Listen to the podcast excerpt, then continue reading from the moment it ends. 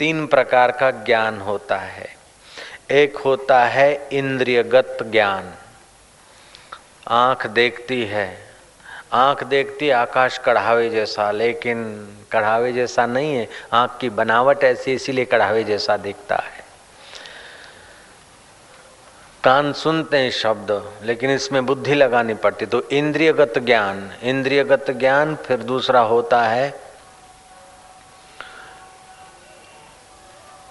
बुद्धिगत ज्ञान, और तीसरा होता है वास्तविक ज्ञान। तो इंद्रियगत ज्ञान और बुद्धिगत ज्ञान के बीच में होता है मनोगत ज्ञान। तो आम आदमी मन के साथ ही जुड़े रहते हैं और अपन लोग सब मन में ही जीते हैं। तो मन का अगर इंद्रियों के तरफ़ झुकाव है तो जगत सच्चा लगेगा और घड़ी घड़ी में आकर्षण और विकार हमको नचाते रहेंगे। इंद्रियगत ज्ञान का आदर करने से आदमी अल्पमति हो जाता है और बुद्धिगत ज्ञान का आदर करने से आदमी तेजस्वी मति होता है। जो तेजस्वी मति होता, होते होते होते ऊंचाई पर पहुँचता है तो वो परम तेज पुंज स्वरूप अपने शुद्ध बुद्ध अकाल पुरुष के आनंद को पा लेता है। तो इंद्रियगत ज्ञान बुद्धिगत ज्ञान और वास्तविक ज्ञान। तो वास्तविक ज्ञान जो है, वो सत्ता समान रूप से सबके पास ज्यो का त्यों है। लेकिन वास्तविक ज्ञान को पहचानने के लिए बुद्धि को वास्तविक बनना पड़ता है। जयराम जी के। तो बुद्धि को वास्तविक बनने के लिए बुद्धि से अवास्तविक कर्म थोड़े कम करने पड़ते हैं। थोड़ा उसको फ्रेश बनाना पड़ता है। तो इंद्रियगत ज्ञान आकर्षित कर देता है। जैसे बकरे ने हरा घास देख लिया, लपकार मार लिया, अब हमारे मालिक का या किसी का कोई नहीं, खा लिया। तो उसको बोलते पशु है, पशु को क्या पता? तो जो इंद्रियगत ज्ञान का अधिक आदर करता है, उसकी मति अल्प होती है पाशवी जीवन जीना पड़ता है उसको। मानो हम इंद्रियगत ज्ञान में जीते, रास्ते से आ रहे हैं, हमने चाट देखी, गाड़ी रोक दी, चाट खा ली। लेकिन बुद्धि का उपयोग करा तो कि अभी चाट कैसे खाएँगे? भोजन किया है, साढ़े तीन घंटे बीते नहीं हैं, और चाट में न जाने क्या क्या चीज़ है, इससे हमारा स्वास्थ्य बिगड़ेगा अच्छा नहीं लगेगा। तो बुद्धिगत ज्ञान का आदर करने से परिणाम का विचार होता है, और इंद्रियोगत ज्ञान का आदर करने से स्वाद का आकर्षण होता है।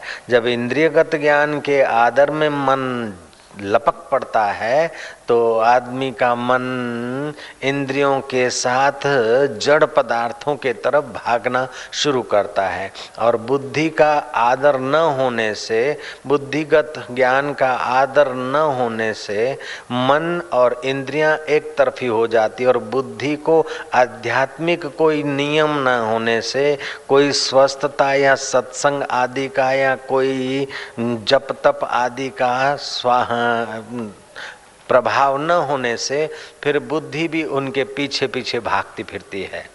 तो इससे फिर जीवन अधोगति के तरफ़ चला जाता है।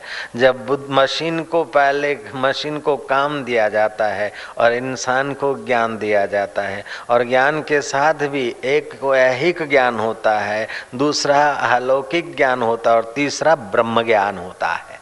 तो ब्रह्म ज्ञान के पुजारियों को अथवा ब्रह्म ज्ञान के पिपासुओं को ऐहिक ज्ञान और अलौकिक ज्ञान, ये जहाँ से आता है वह है वास्तविक ज्ञान। उस वास्तविक ज्ञान का जितना आदर होगा, उतना ही उनकी बुद्धि उधर के लिए समय लगाएगी और उतना ही उसके इंद्रियों पर और मन पर बुद्धि का अधिकार जमता जाएगा।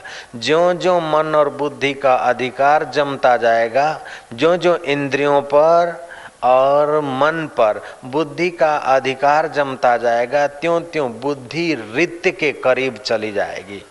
रित माना सत्य।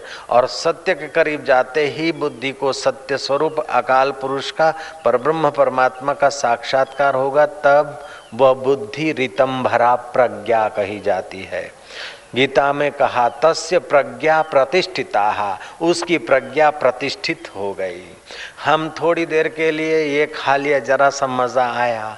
लेकिन परिणाम में क्या बीमारी होगी, मन कितना चंचल होगा, ये नहीं सोचा तो आगे चल के बहुत दुख भोगना पड़ेगा।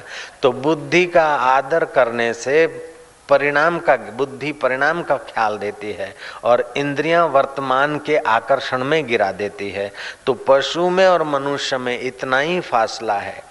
हालाँकि मनुष्य की अपेक्षा पशुओं में बहुत शक्ति होती है, फिर भी बुद्धिगत ज्ञान मनुष्य का पशु की अपेक्षा ज़्यादा विकसित है, इसलिए बड़े बड़े पशुओं पर मनुष्य का अधिकार हो जाता है। हाथी पर एक महावत अधिकार कर लेता है, शेरों को भी एक व्यक्ति नचा लेता है, सरगस में तुमने देखा होगा, या ऊँटों को या और बड़े बड़े पशुओं को। तो फ़िज़िकल जो शरीर है, हमारा स्थूल शरीर, इस स्थूल शरीर में सारे संसार का सार स्थूल शरीर है। ये स्थूल शरीर में इंद्रियाँ हैं सार। इंद्रियों का सार मन है। मन का सार बुद्धि है और बुद्धि का सार चिदावली है और चिदावली का सार वो सचिदानंद चैतन्य परमात्मा है। अगर बुद्धि इधर के तरफ़ आती है, अब शरीर का संसार का सार, शरीर कैसे बाबा जी? कि देखो आप किसी मकान के मालिक हैं या किसी अधिकारी हैं या जेवर हैं या कुछ भी है, जो कुछ आपके पास है, जब तक आपका श्वास है, तब तक आप उसके मालिक है, आपकी चीज़ है। अगर श्वास निकल गया तो कुछ भी नहीं। श्री रामचंद्र जी का जीवन देखो। कभी वो मोहन भोग पाते हैं तो कभी कंद मूल पाते हैं। लेकिन श्री रामचंद्र जी मन बुद्धि से सदैव परे अपने राम तत्व में ज्यों के त्यों। कभी सज्जनों और साधुओं से सम्मानित होते हैं और कभी दुर्जनों से अपमानित होते हैं, फिर भी अंदर करण का वह प्रसाद ज्यों का त्यों। राम जी कभी कुपित होते हैं युद्ध में तो कभी संतुष्ट होते हुए दिखते हैं, लेकिन अंदर से परम संतुष्ट जगह पर हैं। एक तरफ़ तो शहनाइयाँ बज रही है, राज्यभिषेक की तैयारियाँ हो रही है। माँ मंगल मना रही है, सीता जी दान पुण्य कर रही है, कौशल्या जी पूजा कर रही है, दान पुण्य कर रही है, और वहाँ कई कई को मंत्रा ने अड़ंगार लगाने की दे दी। और राम राज्य के बदले राम वनवास हुआ, लेकिन फिर भी राम जी के चित्त पर उसका कोई प्रभाव नहीं पड़ा, उनके चेहरे पर भी कोई प्रभाव नहीं पड़ा, क्योंकि राम जी का मन इंद्रियों के साथ और इंद्रियाँ देह के साथ नहीं, इंद्रियों और मन के साथ राम नहीं जुड़े थे, राम तो अपने राम स्वभाव में थे, और राम का साकार विग्रह ये मर्यादा व्यवहार की स्थापित करते हुए जीव को ब्रह्म ज्ञान कैसे हो सकता है, उसका दर्शन करा रहे हैं। चित्त की जो छोटी स्थिति है, उसमें बाहर की उपलब्धि अथवा बाहर का हानि और लाभ महत्व रखता है। लेकिन चित्त की ऊँची स्थिति में बाहर का हानि लाभ कोई वैल्यू नहीं रखता है। बाहर के दुनिया की वाहवाही अथवा निंदा, बाहर के दुनिया की उपलब्धि अथवा अनुपलब्धि कोई कीमत नहीं रखती। जैसे सरोवर के किनारे दरिया के किनारे अनजान आदमी खड़ा है। देखता है एक तरंग उठा, दूसरा उठा। कोई मैला है, कोई बड़ा है, कोई छोटा है, कहीं रेतीला तट है तो कहीं मिट्टीला तट है। तो मिट्टी के तट पर तरंगे मैले देखते हैं, पत्थरों के तट पर तरंग कुछ स्वच्छ देखते हैं। तो ये उछलते, कूदते, शोर मचाते तरंगों की गहराई में शांत उदधि है, ये उस बेचारे को पता ही नहीं। ऐसे ही यहाँ हमारे अंतकरण की ओछी स्थिति में ये मेरा, तेरा अच्छा बुरा, ये विकारी है अच्छा है, पापी है, पुण्यात्मा है, ये सब दौड़ धूप होती है। लेकिन गहराई में देखो तो कोई नहीं। एक नूर ते सब जग उपजा, कौन पले, कौन मंदे। तुलसीदास जी महाराज जा रहे थे। जहाँ से प्रभु जी यात्रा किए हैं वनवास की, वहाँ से तुलसीदास जी ने थोड़ी यात्रा की। यात्रा करते करते ऐसे जंगल में पहुँचे जहाँ पगडंडी पर एक विलासी आदमी वैश्या के साथ अपना भोग विलास कर रहा है। तुलसीदास ने सोचा कि वापस मुड़ूँगा तो भी संकोच होगा उसको, और वहाँ जाऊँगा तो भी संकोच होगा। अब मेरे जाने, बोलने से ये बदलेगा नहीं, अब मैं क्या करूँ? संत तुलसीदास जी ने आँखें बंद कर दी। लीला कर लिया, वो डंडा ठोकने लग गए। ए भाई, मुझ अंधे को कोई रास्ता दिखाने वाला है? है कोई मुझे अंधे को रास्ता दिखाने वाला? वो विलासी आदमी ने कहा, ए बाबा, ए सुरदास सीधे सीधे चले जाओ, बस यही है, ये घाटी से निकलने का रास्ता। तुलसीदास जी लकड़ी ठोकते ठोकते, वो सकड़ी जंगल की घाटी से निकल गए निकल गए, बाहर आए तो देखा कि सियाराम जी सामने, प्रभु प्रभु, आप कैसे? बोले, सज्जनों में तो सब कोई मुझे देखता है, लेकिन दुर्जन की गहराई में भी जो मुझे देखता है, उसको देखने के लिए मैं बिना बुलाए आ जाता हूँ। अब समाज का सामाजिक दोष कहो, व्यक्ति का व्यक्तिगत दोष कहो। व्यक्ति जैसा अपने को अपने रहना सहना चाहता है, अपने को जैसा अच्छा लगता है, ऐसे लोगों को वो अच्छा मानता है और दूसरे लोगों को बुरा मानता है। तो ये किसी से राग होगा और किसी से द्वेष होगा, तरंगों में ही जीवन खप जाएगा। जय राम जी की। मुंडे मुंडे मतिर भिन्ना, सब अपने अपने प्रारब्ध से आते हैं। कोई सीधा नरक से आया है तो कि कोई सीधा स्वर्ग से आया है। एक ही पिता के चार बच्चे एक जैसे नहीं होते, कोई दुर्योधन जैसा होता है तो कोई अर्जुन जैसा भी होता है। तो हम चाहते हैं कि हमारे बच्चे ऐसे हो। जैसा मेरा स्वभाव हो, ऐसा ही मेरी पत्नी का स्वभाव हो, ऐसा ही मेरे गुरु भाई का स्वभाव हो, ऐसा ही फलाने का हो, ऐसा ही फलाने का हो। अगर ऐसा स्वभाव करने बैठे तो सृष्टि ठप हो जाएगी। आपके हाथ की उंगलियाँ सब एक जैसी नहीं हो सकती तो सब मनुष्य एक जैसे कैसे हो सकते हैं? यही तो ईश्वर की लीला है, इसी में तो आनंद है, इसी में प्रोग्रेस है। कोई केजी वाला है तो कोई चौथी वाला है, कोई एमए वाला है तो कोई पीएचडी वाला है तो कोई श्री गणेश कर रहा है। तो ये संसार रूपी है। पाठशाला है। इसमें सब लोग अपनी अपनी प्रारब्ध से उतार चढ़ाव सहते सहते प्रोग्रेस करने के लिए भेजे जाते हैं। आदमी का आग्रह रहता है कि ये अच्छा नहीं है, वो अच्छा नहीं। अब अच्छा वो नहीं करता और चित्त तू बिगाड़ रहा है। योगी ये सब जानते हैं तो अंदर से योगी संतुष्ट होते और बाहर से ऊपर ऊपर से राम जी का भी रोष भी कर लेते हैं और कभी संतुष्ट भी हो जाते लेकिन गहराई में राम अपने में ही रम रहे हैं और हम लोग विकारों में उलझ जाते हैं। जय राम जी, बोलना पड़ेगा। कृष्ण की बंसी बज रही है। पूतना आती है, तभी भी कृष्ण संतुष्ट है। धैन का सुर आ रहे हैं, तभी भी कृष्ण संतुष्ट है। बकासुर और अघासुर आए, तभी भी। और नरोवा, कुंजरोवा करते, तभी भी। अनुच वो संधि दूत होकर जाना पड़ता है, तभी भी कृष्ण की वही शांति। और घोड़ों को चंपी करना पड़ता है, तभी भी वही शांति। अर्जुन बात नहीं मानता, तभी भी कृष्ण की वही शांति। बात वो न माने और अशांत हम रहे, ये तो पागलपन है। लेकिन एक पागलपन नहीं, सारी दुनिया पागलपन में, आप हम सब लोग। जयराम जी बोलना पड़ेगा, संतुष्ट सततम योगी जिसने उस दरिया की गहराई का स्वाद ले लिया है, वो भीतर से संतुष्ट रहता है। रागे रागवताम, राग के समय राग जैसा लगेगा, लेकिन अंदर से राग नहीं। द्वेष के समान, द्वेष के वक्त द्वेष जैसा लगेगा। ऐसे पुरुष समाज में रहते हैं, खाते, पीते, लेते, देते हैं, लेकिन उनका राग द्वेष बहते हुए पानी में लकीर जैसा होता है। जो निगुरे लोग हैं, निपट निराले, उनका राग द्वेष होता है, लोहे पर लकीर जैसा। जो गुरुमुख हैं, भगवान को, गुरु को मानते हैं, ऐसे आदमियों का राग द्वेष होता है, धरती पर लकीर जैसा। और जो साधु या साधक हैं उच्च कोटि के उनके हृदय का राग द्वेष होता है, बालू पे लकीर। और जिन्होंने संतुष्ट सततम योगी के पद को पा लिया है, उनका व्यवहार काल में राग द्वेष दिखेगा, लेकिन बहते हुए पानी में लकीर जैसा। वो जो अत्यंत निपट निराले हैं, उनको तो जैसे लोहे पर लकीर, लोहे की लकीर कब मिटे? जब जाएगा भट्ठे में, घन लगेगा, तब लकीर मिटेगा। मृत्यु की घन लगता है, तब आदमी राग द्वेष भूलता है, नहीं तो बीस साल हो गए, बदला लिए बिना। आदमी मरने के बाद सांप होके भी बदला लेते हैं। जयराम जी के, ऐसे होते निपट निराले। ऐसे भी कई केस आपने, हमने देखे, सुने होंगे।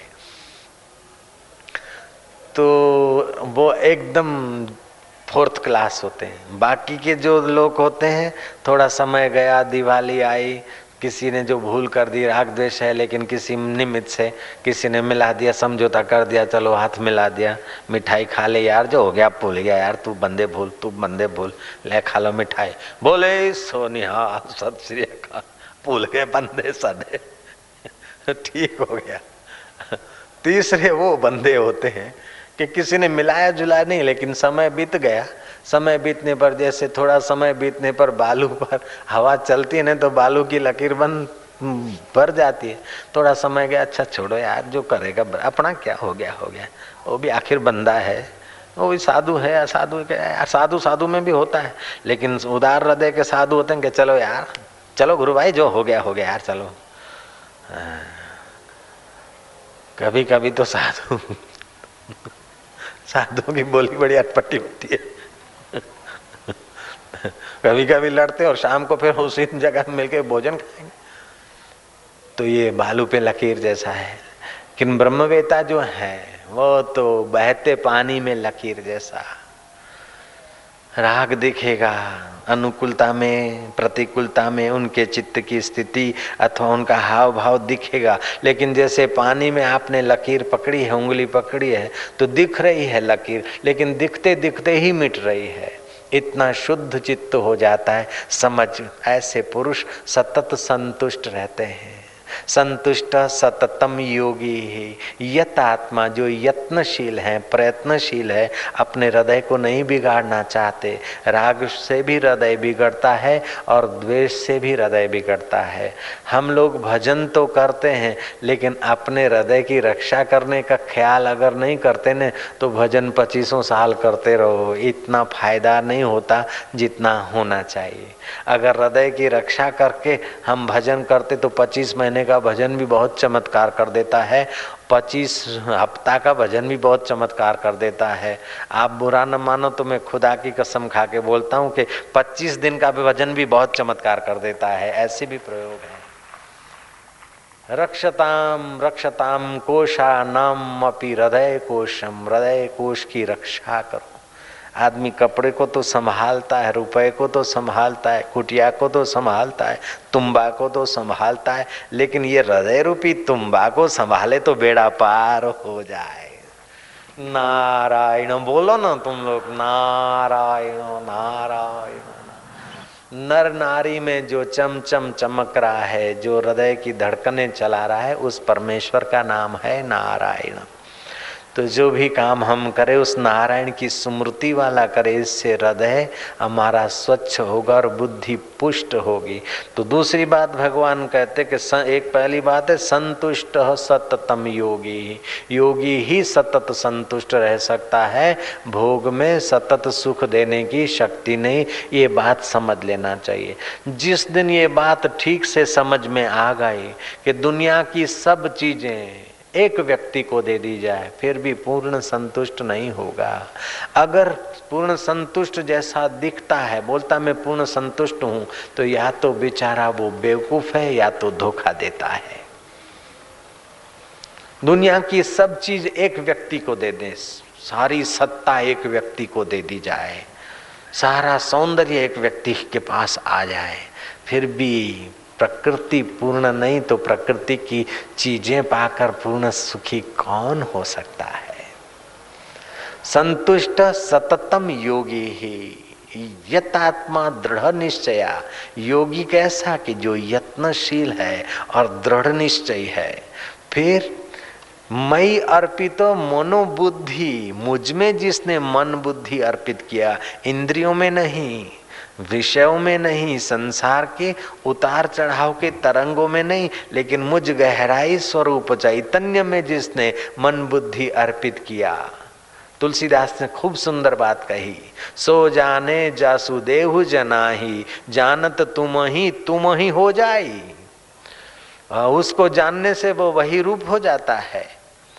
तो ऐसा पुरुष जब वही रूप हो गया तो फिर उससे तत्र कह शोक?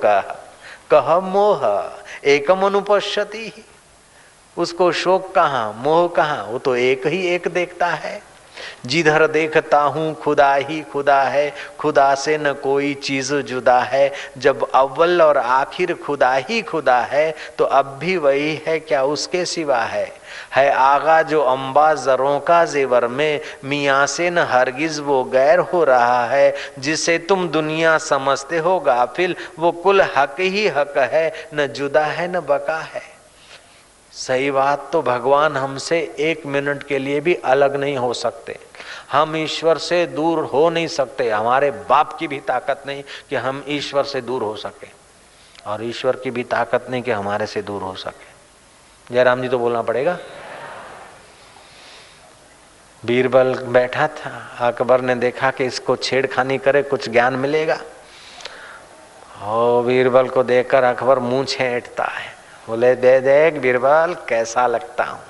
बोले, जहाँ पना, तुम तो बहुत बड़े, खुदा से भी बड़े। बोले, ये क्या? वो जरा धर्म का थोड़ा ख्याल रखता था।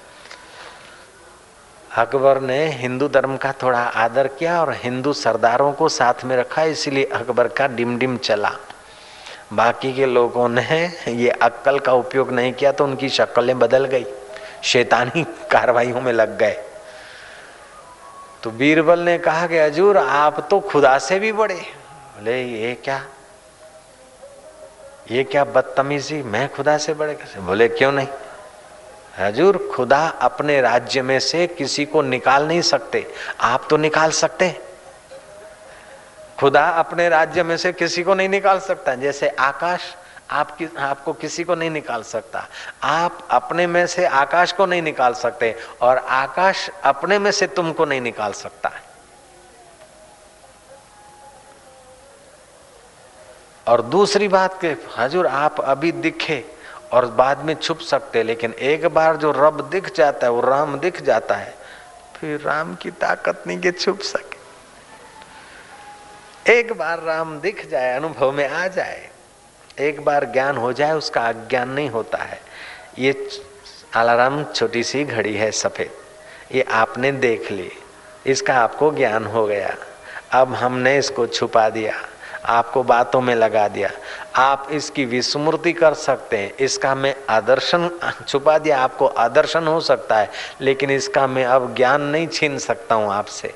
चाहे मैं हज़ार कोशिश करूँ इसका ज्ञान आपसे छीन नहीं सकता हूँ और आप हज़ार कोशिश करें, इसका ज्ञान आप नष्ट नहीं कर सकते।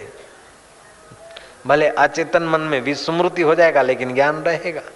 अब दस दिन के बाद दिखाऊँ हाँ मैंने देखा था। अरे, दस साल के बाद किसी व्यक्ति को देखा, एक बार ज्ञान हो जाता, अरे, आप फलाने हाँ हाँ फलाने फलाने। तो एक बार जब जड़ वस्तुओं का ज्ञान होता है तो वो नहीं छीना जा सकता है। तो सदा रहने वाले राम का एक बार ज्ञान हो जाए तो फिर अज्ञान कैसे होगा? भगवान का एक बार ज्ञान हो जाए ठीक से। वो कैसे होगा कि जो मन बुद्धि विकारों में लगे हैं, जो मन बुद्धि मैं मैं तू तू में उलझे उस मन बुद्धि को मुझमें जब लगाने की कला पा लेगा तो कला पाने के लिए मई अर्पित मनोबुद्धि। यो मद भक्त सम में प्रिय है। ऐसा जो भक्त है, वो मेरा प्यारा है। जो भगवान का प्यारा है तो भगवान उसके प्यारे हो गए।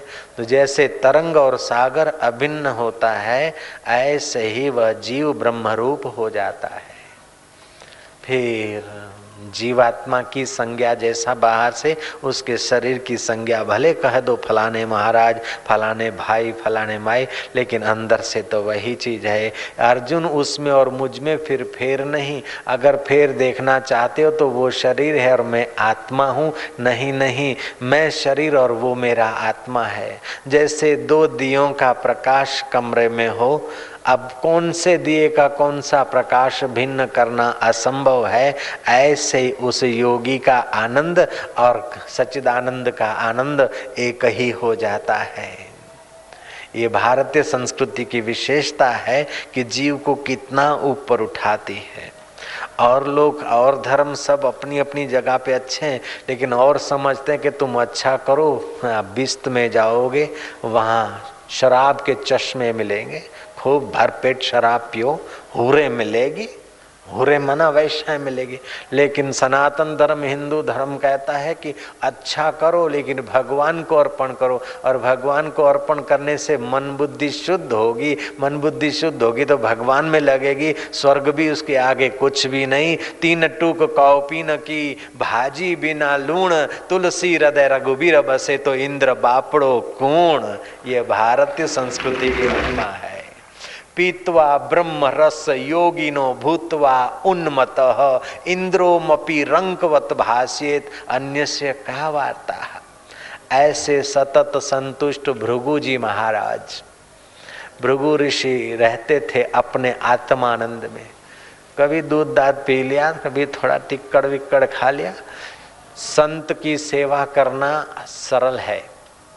जो लोग बोलते संत का खर्चा और हाथी का खर्चा एक जैसा है, वे लोग अभी संतत्व की महिमा में थोड़ा और मेहनत करें। संत का खर्चा और हाथी का खर्चा एक नहीं होता। संत का तो आवश्यकता बहुत कम होता है। हाँ कोई मनलेश्वर है या कोई ये है कोई पदवी का खर्चा अलग बात है। संत का पर्सनल खर्च नहीं होता है। जयराम जी की। खर्च होता है, पदवियों का, पूछड़ों का खर्च होता है। ये जो पूछड़े लगे ना, इतने बड़े महाराज तो अब गाड़ी भी चाहिए, पहले तो हम बड़े मज़े से जीते थे, अब हमारा खर्च बढ़ गया। जयराम जी की, पैदल आवे तो यहाँ तक पहुँचना भी मुश्किल हो जाए, लोग पैर छुएँगे, गाड़ी आ गई, रखनी पड़ी। जरा ये आडम्बर करना पड़ा, नहीं तो पहले तो ऐसे वैसे अब ना चल जाता है। अभी भी अपने अकेले रहते तो अपने राम ऐसे ही फकड़शाही से रहते हैं। ये तो यहाँ आके जरा थोड़ा आडम्बर में बैठना पड़ता है, क्योंकि ये गादी है। जयराम जी की बोलना पड़ेगा। तुम बोलो, कंजूसी ना करो, जयराम जी की हाँ।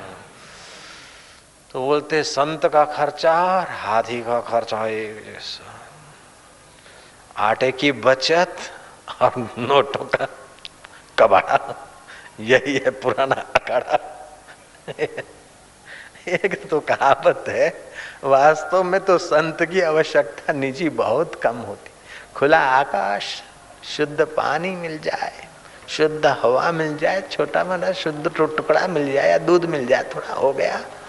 ऐसे भृगु ऋषि की सेवा करता था शुक्र। तो संत की सेवा करना आसान है, लेकिन उसको मस्का मार के खुश करना कठिन है। जयराम जी की। और अज्ञानियों का मस्का मार के खुश करना आसान है, लेकिन उनकी इच्छाएँ पूरी करना कठिन होता है। जयराम जी की। जयराम जी बोला करो, देखो इतना तो कृपा करो। तो भृगु ऋषि की सेवा करता था शुक्र। शुक्र सेवा करता था तो सेवा करते करते जिसका आप आदर से चिंतन करते, उसका गुण थोड़ा बहुत अनजाने में भी आ जाएगा। दोष भी अगर किसी का चिंतन द्वेष से करते हो, मन बुद्धि जिधर भी लगाओगे तो उसमें जो भी होगा वो ले आएँगे। तुम्हारे मन बुद्धि में ये शक्ति तुम जिधर भी लगाओगे, सिनेमा में लगाओगे ना, और कुछ नहीं, तुम केवल थिएटर में जाओ तो वहाँ गाना गाने का विचार आ जाएगा। गाना नहीं जानते तो कलर ठीक करने का भाव आ जाएगा, क्योंकि वहाँ ऐसे ही लोग जाते हैं। और नहीं तो गाना भी नहीं जानते कॉलर वॉलर भी नहीं तो फिर कम से कम ये चालू कर दोगे, क्योंकि वो थिएटर का प्रभाव है, भूमि का प्रभाव है। तो जब जड़ भूमि का इतना प्रभाव है, गए दिन किसी चर्च का यूरोप में उद्घाटन हुआ, और प्रार्थना के बाद सब लोगों का मन बढ़ा, असंतुष्ट, अशांति, मार काट के विचार। रिसर्च किया गया कि मार काट के विचार क्यों आए सबको? बोले, पचास साल पहले यहाँ कसाई खाना था, मारकाट होती थी तो अभी भी सबको मारकाट के विचार आ रहे हैं। तो जब जड़ जगह जगह भी अपना प्रभाव देती है तो जिसका चिंतन करेगा, उसका प्रभाव आएगा, इस, जिसकी सेवा करेगा, उसका गुण आएगा। तो भृगु ऋषि की सेवा करते थे, उनके सेवक शुक्र। फिर दूध दे दिया भाई वो जरा झाड़ू माड़ू मार दिया और गुरु महाराज बैठ गए समाधि में। अब चेला महाराज क्या करे? चलो अपने भी जरा फूको प्राणायाम खींचो। अब सुल्फा वाला गुरु होगा तो चेला सुल्फा मारेगा। तो और गुरु ध्यान भजन वाला होगा, मन बुद्धि भगवान में अर्पण करने वाला होगा तो चेला भी ये करेगा। तो ऐसा करते करते शुक्र को कुंडलनी शक्ति जागृत हो गई। ये मैंने साधना की और इसकी सच्चाई का मैंने अनुभव किया है। मैं केवल पढ़कर आपके आगे अर्ज़ नहीं कर रहा हूँ। मैंने कई योगियों का सानिध्य लिया और हमारे गुरु जी के और दूसरे महापुरुषों के संपर्क में मैंने इसकी सच्चाई जानी है। अभी भी है योग की सच्चाई, महत्व रखती है। और अभी भी वो चित्त शक्ति, कुंडलनी शक्ति जग जाए तो ध्यान करना नहीं पड़ता है, होने लगता है। और आपकी नस नाड़ियाँ ऑटोमेटिक शुद्ध होने लगेगी। आपको किस वक्त कौन से आसन की ज़रूरत है, वो आप ध्यान में बैठेंगे ऑटोमेटिक ध्यान में आसन शुरू हो जाएँगे। एक्शन से शुरू हो जाएगी। ये बिल्कुल पक्की बात है, सच्ची बात है, अनुभव की बात है। तो एकांत में रहने वाले भृगु ऋषि जो धारणा ध्यान समाधि करके अपने आत्मा परमात्मा में संतुष्ट थे, उनके वाइब्रेशनों का प्रभाव, उनकी सेवा का पुण्य, शुक्र को ध्यान लगने लग गया। शुक्र को ध्यान लगने लग गया, एक होता है ध्यान करना और दूसरा होता है ध्यान हो जाना। ध्यान करने में हम लोगों को मेहनत भी करनी पड़ती है, सावधानी भी रखनी पड़ती है और कई बार ध्यान नहीं भी लगता है। और ध्यान जब होने लगता है, जो होने लगता है उसकी थकान नहीं होती। जैसे आँख की पलकें अपने आप चलती है तो इसकी कोई थकान नहीं। श्वासोश्वास अपने आप चलता है तो कोई थकान नहीं। लेकिन ऐसी ज्ञान मुद्रा करके बैठो, जरा सा मन इधर उधर गया तो खुल जाएगी। हाँ ज़्यादा देर करके बैठो तो थकान हो जाएगी। आपने आँख की पल के खाली गिनती से चलाओ तो थक जाओगे, और चल रही है, स्वाभाविक तो नहीं थकेगा। तो ध्यान करना ये आरंभ है, लेकिन कोई महापुरुष मिल जाए युक्ति वाले और थोड़ा सा उनका अपना कृपा का धक्का मिल जाए तो ध्यान होने लगता है। जब ध्यान होने लगता है ना तो अंदर से स्वाद, रस, अनुभूतियाँ आने लगती और फिर अपने आप आदमी के वो केंद्र रूपांतरित होते रहते हैं। तो शुक्र के केंद्र थोड़े रूपांतरित हुए और वो तीसरे नेत्र तक पहुँच गए आज्ञा चक्र छठा केंद्र, तीसरा नेत्र। तीसरा नेत्र जब रूपांतरित होता है तो सूक्ष्म जगत की लीलाएँ दिखती है। जयराम जी बोलना पड़ेगा। तो शुक्र को वो लीला दिखी, सूक्ष्म जगत देखा। तो एक बार सूक्ष्म जगत में उसने देखा कि विश्वाची नाम की बड़ी सुंदर अप्सरा आई। तो शुक्र पूरा आत्म परमात्मा में मन लीन नहीं था। और संसार में भी नहीं था, बीच में झोंके खाता था। न एकदम मूड था, पामर था, इंद्रियों का गुलाम, और न पूरा मन बुद्धि भगवान में, बीच में झोंके खाता था। तो खतरा बीच वाले को होता है, जो धरती पे पड़ा है, उसको भी नहीं, जो गुरुत्व आकर्षण नियम के बाहर चला गया, उसको भी खतरा नहीं। खतरा तो बीच वाले को ही होता है, महँगाई का खतरा भी बीच वाले को ही होता है, बेचारे को। जो एकदम साधारण जीते, पति, पत्नी सब कमाते, उनको भी कुछ नहीं, और जो एकदम टॉप के, उनको भी कुछ नहीं। तो शुक्र ने विश्वाची को देखा और उसका मन विश्वाची से आकर्षित हुआ। तो शुक्र भृगु का शिष्य, शुक्र अपना ये फ़िज़िकल बॉडी ये स्थूल शरीर छोड़कर मन शरीर से उसके पीछे गया। आप घड़ी भर ध्यान से बैठे बैठे सुनना इसको। उसके पीछे गया तो विश्वाची का तो स्वर्ग का रास्ता देखा था, फटाक से पहुँच गई। शुक्र कुछ क्षणों के बाद पहुँचा तो देवताओं के दूत जो होते हैं, देवदूतों में ये शक्ति होती है कि कौन सा आदमी पृथ्वी मंडल के कौन से इलाके से आ रहा है, किस पर्पज से आ रहा है, किसका बेटा है, किसका शिष्य है, ये वो लोग जान जाते हैं। देवदूत ने जाकर इंद्र को बताया कि भगवान भृगु का शिष्य शुक्र विश्वासी अप्सरा का सौंदर्य देखकर काम वासना से विमोहित होकर स्वर्ग में आ रहा है। क्या आज्ञा है देवेंद्र? देवेंद्र ने कहा, अभी भले वो पतित भाव से आ रहा है, लेकिन फिर भी ब्रह्मज्ञानी की सेवा क्या है? जिसका मन सदा आत्मा परमात्मा में संतुष्ट है, ऐसे ऐसे महापुरुष का सेवक है, उसको आदर सहित ले आओ। शुक्र को आदर सहित स्वर्ग में लाया गया। इंद्र अपने स्वर्ग के आसन से उतरे हैं और उसको शुक्र को बिठाकर अर्घ्यपाद से इंद्र ने शुक्र का स्वागत किया है।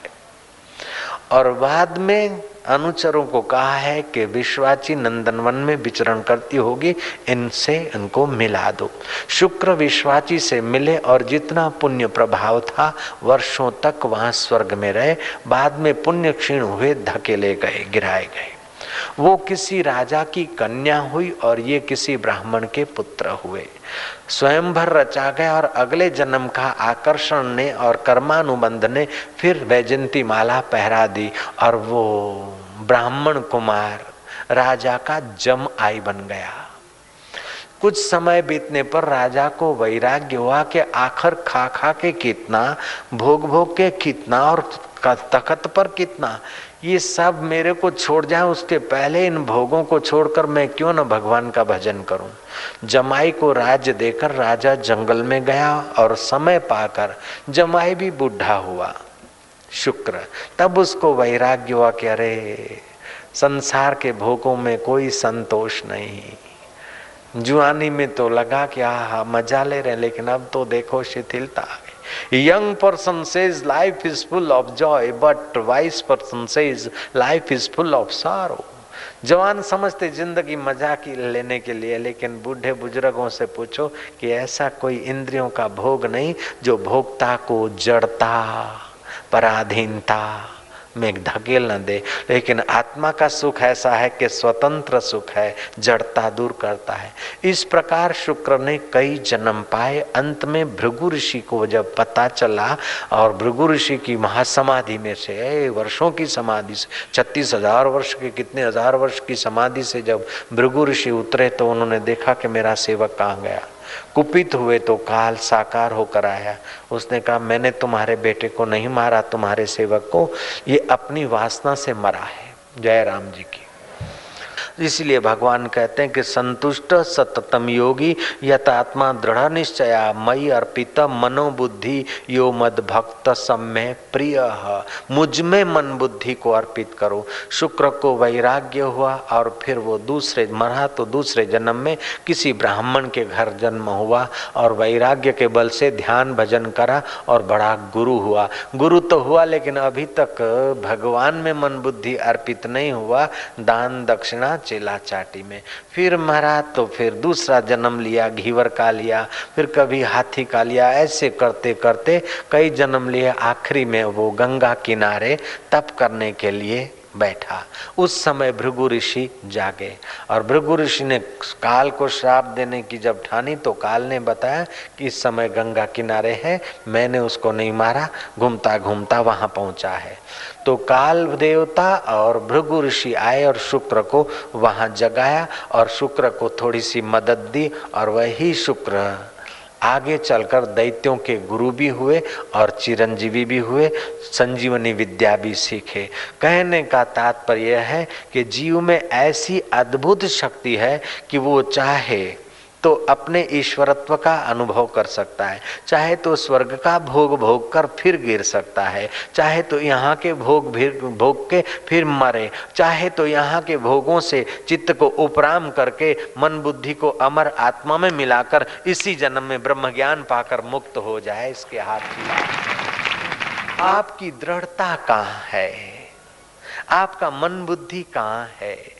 अगर इधर उधर है तो भगवान को प्रार्थना करो। अगर भगवान में है तो भगवान को कहो कि और तुझी में लग जाए। अगर नहीं है तो कहो कि नाथ नहीं लगता है। मैं जैसा तैसा हूँ, तेरा हूँ, अब मेरा मन बुद्धि संसार के खान पान में तो कई युगों से भटकते आए। कितना भी मैंने शरीर को खिलाया, अंत में इसको जलाना।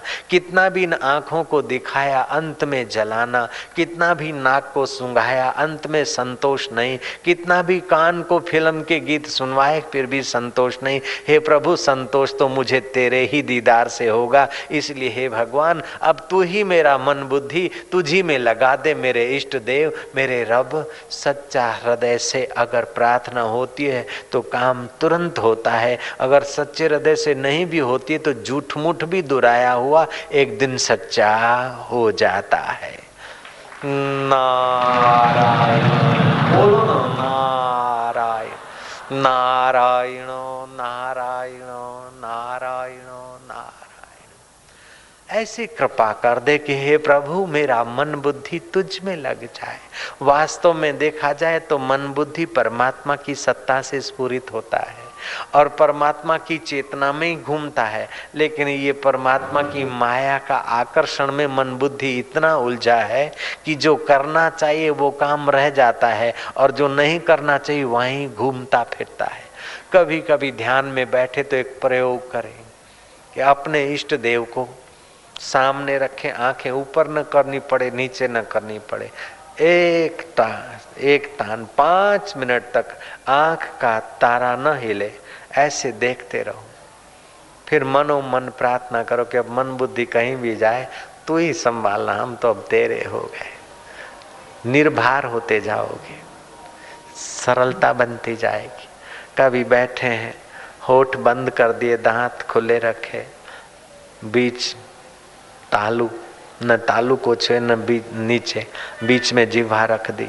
श्वास जाए, उसको गिनो। एक श्वास अंदर जाता है। शिव भक्त, शिव कह दो, राम भक्त, राम कह दो। जो आपको अच्छा लगता है श्वास में कह दो। बाहर आए तो एक, दो तीन, श्वासोश्वास की पचास की, साठ की, सौ की गिनती करो।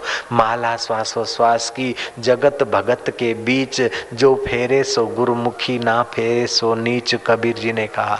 आपके शरीर की थकान मिटेगी, इंद्रियों का आकर्षण कम होगा और मन बुद्धि अंश मात्र भी भगवान में लगेगा तो आपके मन बुद्धि में तेजस्विता बिल्कुल आएगी, पक्की बात है। नारायण नारायण। जितना हित हराम से, उतना हरि से होए। कह कबीर वा दास का पलान पकड़े कोई। जितना इन नश्वर चीज़ों से, नश्वर तू तू और मैं मैं से हमारा मन बुद्धि उलझाए। उतना अगर आत्मत से हो तो हमारा पला काल क्या पकड़ सकता है? काल के बाप की ताकत क्या है?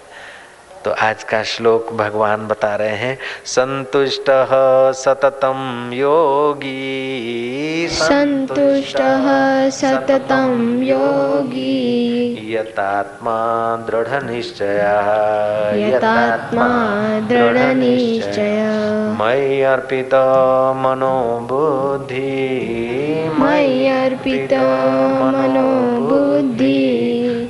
यो मद्भक्त समे प्रिय। यो मद्भक्त समे प्रिय। हरि हरि ओ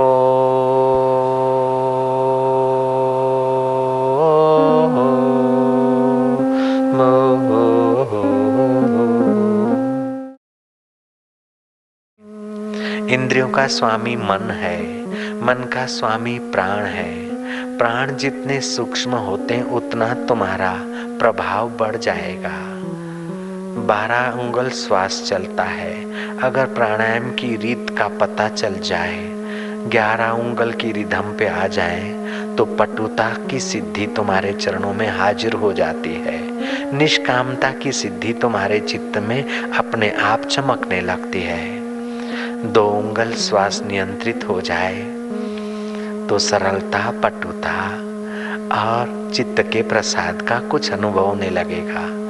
तीन उंगल श्वास की रिधम कम हो जाए तो कवित्व शक्ति खिलने लगती है। तुम अभी गहरा श्वास लो और सच्चे हृदय से भगवान में मन बुद्धि अर्पित हो, ऐसी प्रार्थना कर लो बस। उस प्यारे को धन्यवाद दो कि हमें उसने श्रद्धा दी, सनातन धर्म में जन्म दिया और अपने स्वरूप का दान दे, ऐसी मति और हमारी गति कर दे। प्रभु तेरी जय हो। मारा वालुड़ा, हे मेरे महाकाल, हे काल के काल अकाल पुरुष, हे आत्मदेव, हे कल्याण स्वरूप, हे शिव स्वरूप, हे आद्य शक्ति जगतम्बा स्वरूप, हे चैतन्य स्वरूप, रोम रोम में रमने वाले मेरे राम, हे कर्षति आकर्षति कृष्ण हम जैसे तैसे हैं, तेरे ही हैं, क्योंकि तुझी से हमारा मन बुद्धि स्फुरित होता है। अब तुझी में अर्पित कर रहे हैं। हम न भी कर सकें तो तू मोड़ लेना मेरे मधुर प्रभु। हरि हरि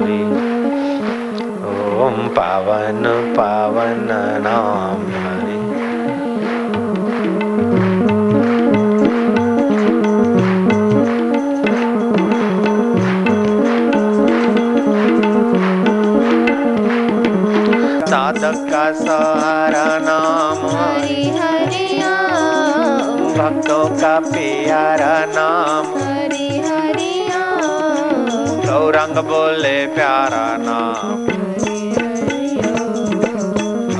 का किनारा नाम। हरि हरि मंगल मंगल नाम। हरि हरि ओम। पावन पावन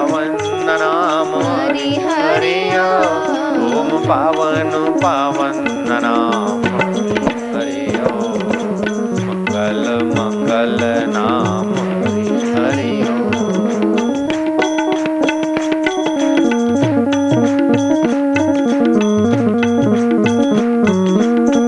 तुम किसके नाम की ताली बजा रहे हो, वो जानता है ना?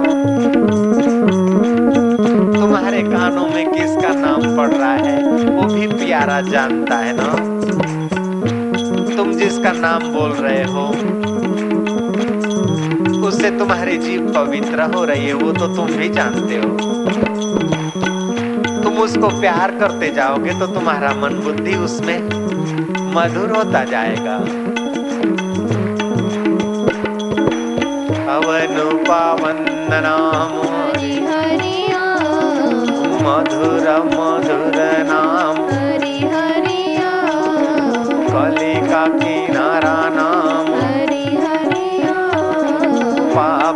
निवारक नाम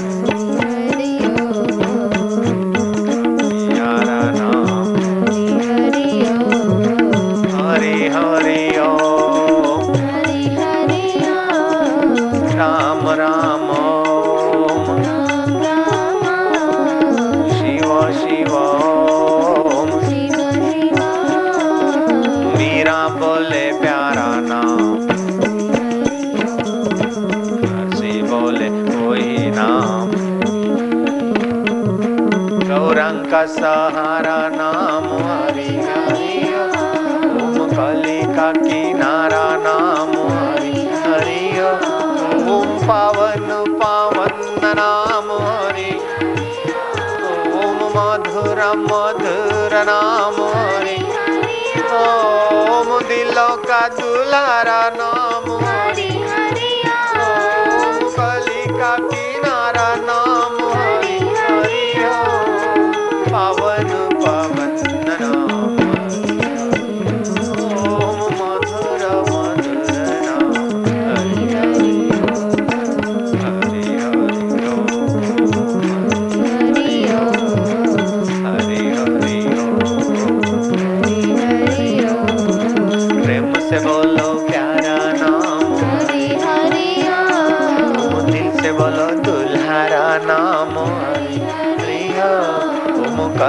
का किनारा नाम। पावन पावन नाम। हरि हरि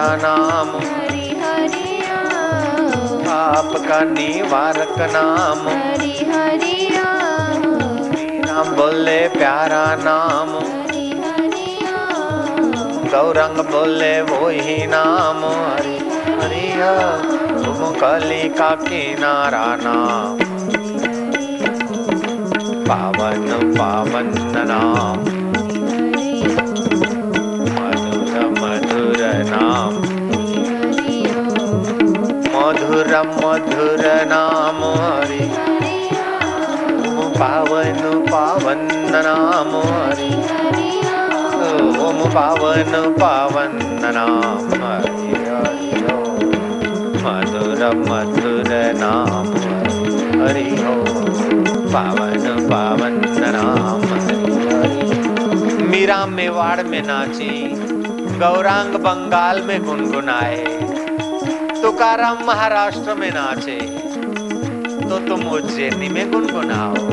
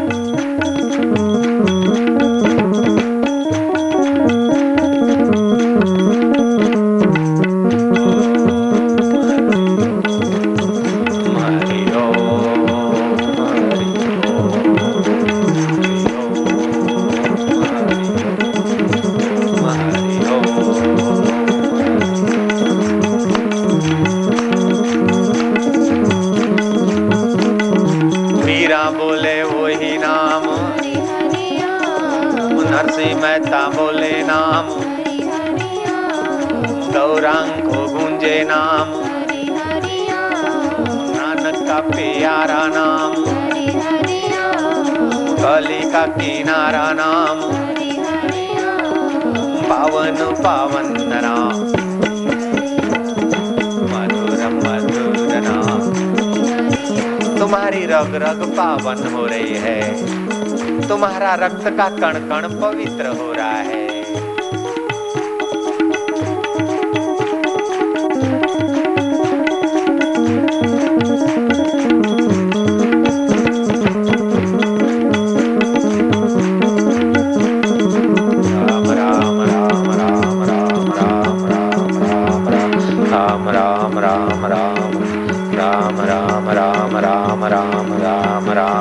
राम निश्वासे नहीं विश्वास निश्वासे नहीं विश्वास। कदा रुद्धोर्भविष्यसि रुद्रो भविष्यति कीर्तनीयं मतो बाल्यात्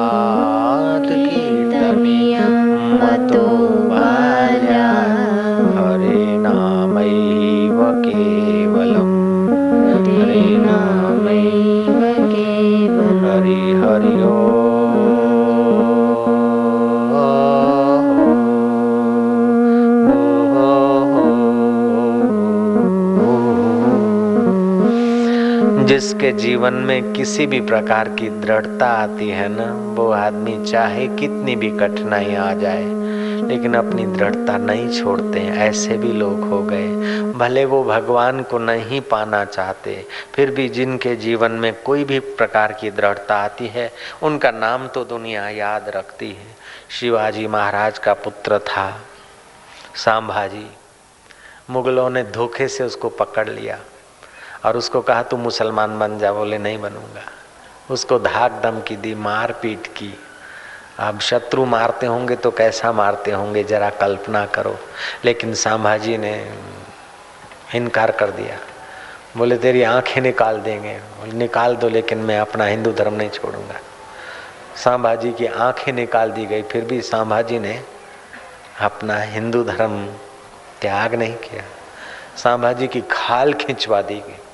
लेकिन सांभाजी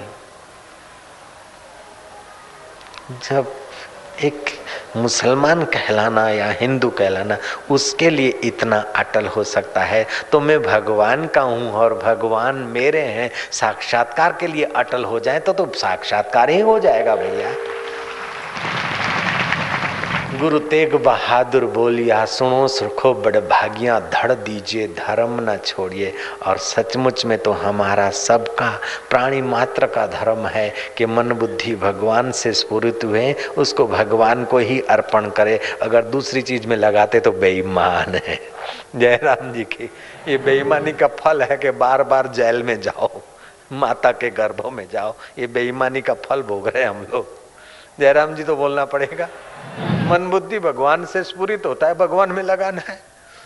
आप लोगों को देर ना होती होगी तो मैं छोटी सी कथा सुना दू। सुना दू?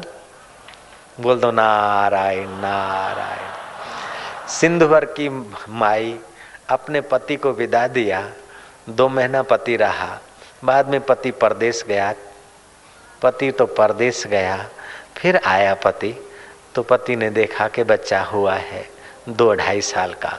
फिर पति गया परदेश, फिर ढाई साल के बाद आया। अब बच्चा पाँच साल का होने वाला था, हो गया होगा। पति आया उसके दो दिन पहले ही बच्चे की मृत्यु हो गई थी, जयराम जी की। लेकिन उस सिंधी माई ने क्या करा कि पड़ोस के गहने वहने लाकर खूब लदे धदे गहने पहन के पति को वेलकम करा। पति घर आया, बोलता है, मुन्ना कहाँ है? वो पैसू के डायो पंहिंजो पुट पैसू कि वो अचे तो। आप खाओ, पियो, स्नान विनान करवाया, भोजन भोजन करवाया। फिर पैर चंपी करने लगी दोपहर को। तो छनन छनन आवाज़, बोले, ये कहाँ से इतने सारे गहने पहरे? बोले, पड़ोसन के गहने लाई हूँ, लेकिन वो तो मेरे से मांग रही मैं उसको देना नहीं चाहती। बोले, ये छाती चाहिए किसी के गहने उधार लाई और वो मांग रही तो देना नहीं चाहती? इज़्ज़त गंवाएगी? जा, पहले गहने दिया किसी की उधारी चीज़ किसी की दी हुई चीज़ और अपनी मान रही है। कोई टिकाने खां त कंटरी थी अकुल तो कोन ख़राब थी वञ पहिरीं हुनखे ॾेई जा पहले उसको दे आ वो माई चतुर थी दे आई गहने। हाँ, बोले मैं तो दे आई मेरे को तो देने की इच्छा नहीं होती थी। बोले पराई अमानत वो जब मांगे दे देना चाहिए। बोले अच्छा जो आपके आ गया अच्छा अपना बेटा कहाँ गया? बोले वो भी ऐसे ही था भगवान ने अमानत दी थी और ले ली। बोले है? ये तू क्या बोल रही? बेटा बोले दो दिन पहले जरा उसको ऐसे तकलीफ़ हो गई थी और वो चला गया। तो आप मेरे को गहने देने में बोलते पराई अमानत है मत रोक। तो ये भी भगवान की अमानत थी भगवान ने ले ली इसलिए आप दुख मत कीजिएगा। पुराणों में शास्त्रों में कहा है कि जो मृतक आदमी के लिए दुख करता है आँसू बहाता है तो वो विवश होकर उनकी इच्छा न होते हुए भी कफ और आँसू उनको पीने पड़ते हैं। तो बेटे की स्मृति करिए कि आप आत्मा है शरीर तो नश्वर है तुमने कई माता पिताओं के गर्भ में यात्रा की होगी। अब बेटा तू यात्रा उसी की करना जो तेरा है ऐसी याद करके उसको दुआ कर दो। नारायण नारायण।